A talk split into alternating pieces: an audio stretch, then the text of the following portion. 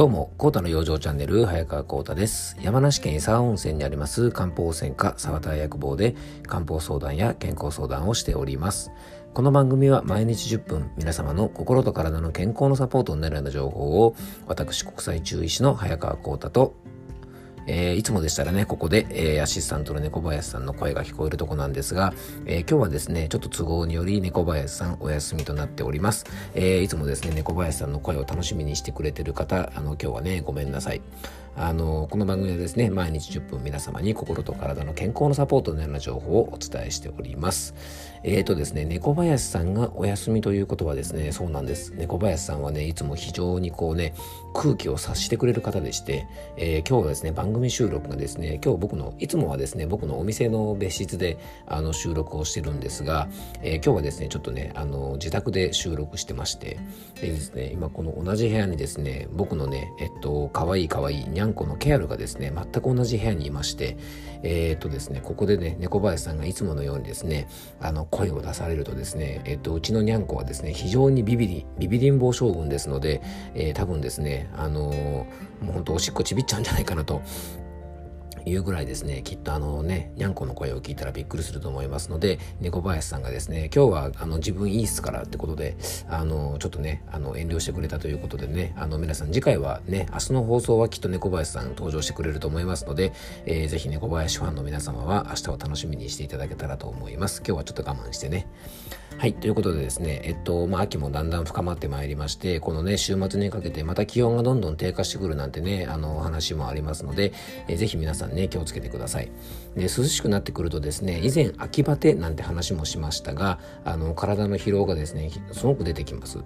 でね、あの、今日はですね、ちょっとね、体の疲労についてお話ししたいんですが、その前にですね、先日ね、あの、まあ、えっ、ー、と、ダウンタウンさんがですね、であの出ているテレビ番組で、ジャニーズのタレントさんがですね、えっと、美肌のために愛用している滋養競争剤があるなんてことでですね、えー、紹介されたんですね。そのね、えっと、ジャニーズのですね、えっと、なんだっけ、スノーマンっていうね、グループの、なんか、あの、人気のあるね、あの、タレントさんみたいなんですが、その方がですね結構ねそのお肌のことをねあの気にしてるということで使ってる需要競争剤がねあのダウンタウンさんの番組で紹介されたんですが実はそれがね僕が普段から愛用してるものと全く同じだったんですね、えー、ちょっとね商品名は控えさせてもらいますが、えー、ちょっと独特のね需要競争剤で液体をですねこうカプセルに詰めて飲むタイプなんですね。ちょっと変わってるんです。で実はねこのねあの僕も愛用してる需要競争剤あの結構ね芸能人の方御用達であのね、このダウンタウンさんの番組で出たジャニーズの方もそうですし、まあなんか、あの、ダウンタウンのね、浜田さんもね、あの、なんか使ってるなんて話を以前別の番組でされてたこともありますし、あの、結構ですね、もう聞けばおおっていうような方がね、結構使ってるんですね。えー、あのなのでねあの僕がドーピングで飲んでる薬だけはねジャニーズ級なんですね。はい。あの薬が同じでもですね、まあ、決してジャニーズになれるわけじゃない ということなんですがまあどうでもいいですね。まああのこの話に触れたのがですね今日はねちょっと疲れを取るということをテーマにお話ししたいんですが、えー、やっぱ疲れを取るというとですね皆さん需要競争剤っていうものをね結構使われる方とかが多いんじゃないかなと思います。で、需要競争剤っていうとですね、なんか疲れた時に飲むものっていうイメージ皆さん持ってませんかね？えー、やっぱり代表的なのがですね、まあ、あのドリンク剤ですね。で以前もこの番組で、まあ、カフェインがたくさん入ってるドリンク剤を飲むことは体に無理をさせることなので気をつけてくださいねなんて話はしたことがあると思うんですが、まあ、あのちなみに先ほどねちょっとお話に出てきたあのカプセルに詰めて飲むタイプはですねあのカフェインとかが入っていなくてですね要は体に鞭を打つタイプではないんですね。うんで、えっと、まあちょっと話がそれちゃったんで戻りますが、じゃあ、このね、ジャニーズ事務所のトップアイドルがですね、この需要競争剤を飲んでる。で、しかもね、まあ当然ね、あの、忙しいタレントさんなので、体の疲れもたまるだろうということでね、あの、飲んでる部分もあると思うんですが、美肌のために飲んでる。なんか飲んでると肌の調子がいいなんていうことでね、あの、テレビでちょっとね、こう、モザイク入りで扱われたんですが、あの美肌のためにね需要競争剤って使うのってね多分多くの方が思ったんじゃないでしょうかでもね実は、えー、美肌とこの需要競争剤というのはですね実はとってもね関係が深くて大事なことなんですね。その理由はですね中医学では肌は内臓の鏡と言われておりまして、まあ、体の内側の状態が肌の状態を決めるんですよというふうによく言うんです。まあ、それはね、あの、知ってますよっていう方結構ね、僕の番組いつも聞いてくださってる方は多いと思います。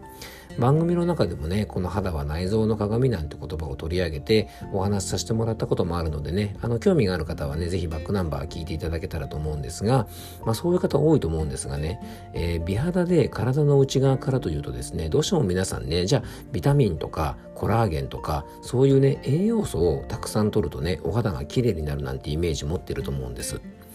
実はねそういう栄養素もすごく大事なんですがそういう栄養素をですね体で使いこなすためにも実はね需要競争ということをしておくことが大事なんです。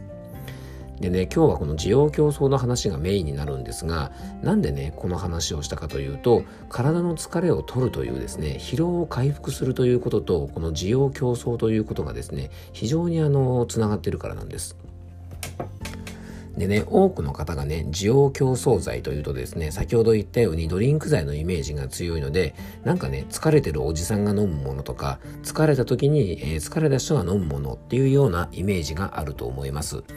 で、ちょっとね、美肌とはイメージがかけ離れてるかもしれません。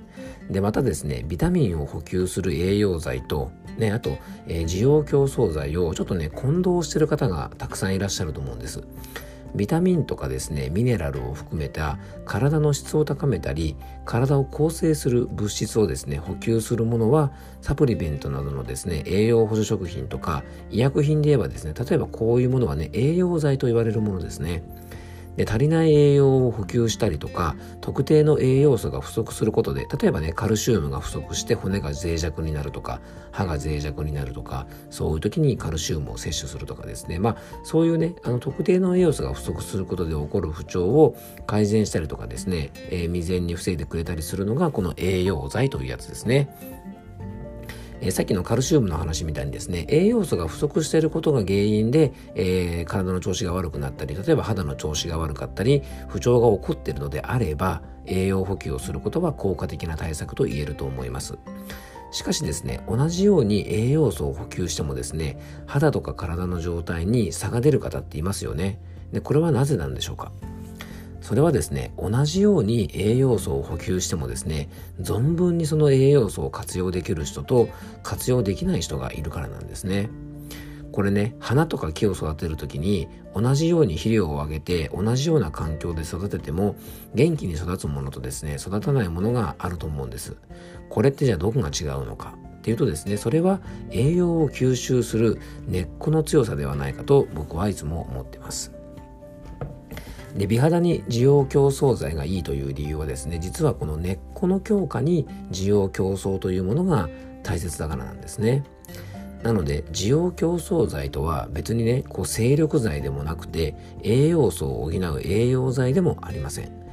その理由をですねきちんと知るには需要競争っていうね言葉の意味をきちんと知ることが大事なんです。需要競争剤の需要とは食べたものから摂取した栄養素を体に必要な栄養に変えてその栄養を全身に届けることが需要という言葉なんですね。うん、そして需要競争の競争とはですね需要をした結果要は食べたものから摂取してね栄養素を体に必要な形に変えて全身に届ける結果体の弱ってるところを強くする働きのことを競争というんです。だから要するにね、需要競争剤とは食べたものを体に必要な形に変えて全身に届けて体の弱いところを強くしたり体の疲労を回復するそういうものなんですね。だから美肌に需要競争剤が大切という理由ね、もう皆さんもお分かりだと思いますが、ね、せっかく摂取したいろんな栄養素をしっかり体で使いこなせるようにするためには、需要競争ということをね、することが非常に大事なんです。なので日頃からハードスケジュールでね仕事時間が不規則な芸能人の方が、まあ、需要競争剤で日々の疲労をしっかりとり弱りを出さないようにしておくことが大切、まあ、こういうことがですね美肌のためにもつながってるし愛用されてるんじゃないかなというふうに思います需要競争は体の弱いところを強くするという働きがある。まあ、要はね、中医学的に言えば五臓全体を養うものというふうにも考えられます。で、中医学の基本でもある自然治癒力を維持するためにも、これは非常に大事なことなので、えー、ストレス疲労とかね、肉体疲労、どちらがある方も予防としてね、こういったものを上手に活用するといいんじゃないかなと思います。そしてね、あの大事なのが、あと疲れに合った回復方法をあのすることが非常に大事で、こういうね、あのお薬を上手に使うことももちろん、まあ僕ね、薬屋なんで、あのね、こういうことはもちろん大事なんですが、それプラスですね、やっぱり自分に合った回復方法というのを知ってほしいなと思います。ちょっと時間オーバーしましたけど、あともう少しお話しますね。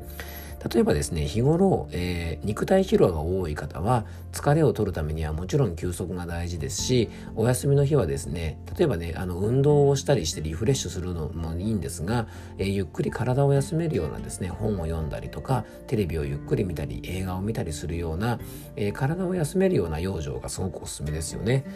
で逆に、えーと、頭脳疲労が多い方、ね、デスクワークの方とかあと何かねこう創作活動、まあ、作ったりしてですねこう頭を非常に使うようなお仕事されたりとか、えー、することが多い方そういう方にですねストレス疲労なんかを感じてる方は逆にですね体をリフレッシュさせるために運動をしっかりしたりとかですね、えー、体を動かしたり、まあ、ガーデニングとかですね、えーまあ、家庭菜園でねこう土いじりをするとかそういう体を動かしたりとか日を浴びることでちょっとね肉体疲労を感じることで睡眠の質が良くなったりとか、えー、頭の疲れを取るような効果がありますのでそんなね休日の過ごし方するのもすごくいいんじゃないかなというふうに思います。今日はですね、えっと、秋になってね、疲れが出る方も多いということで、えー、疲れを取るために皆さんが使うというですね、需要競争剤ってまず一体どういうものというお話と、あとね、えっと、疲れを取る方法なんかをちょっとお話しさせていただきました。えー、今日も聞いていただきありがとうございました。どうぞ素敵な一日をお過ごしください。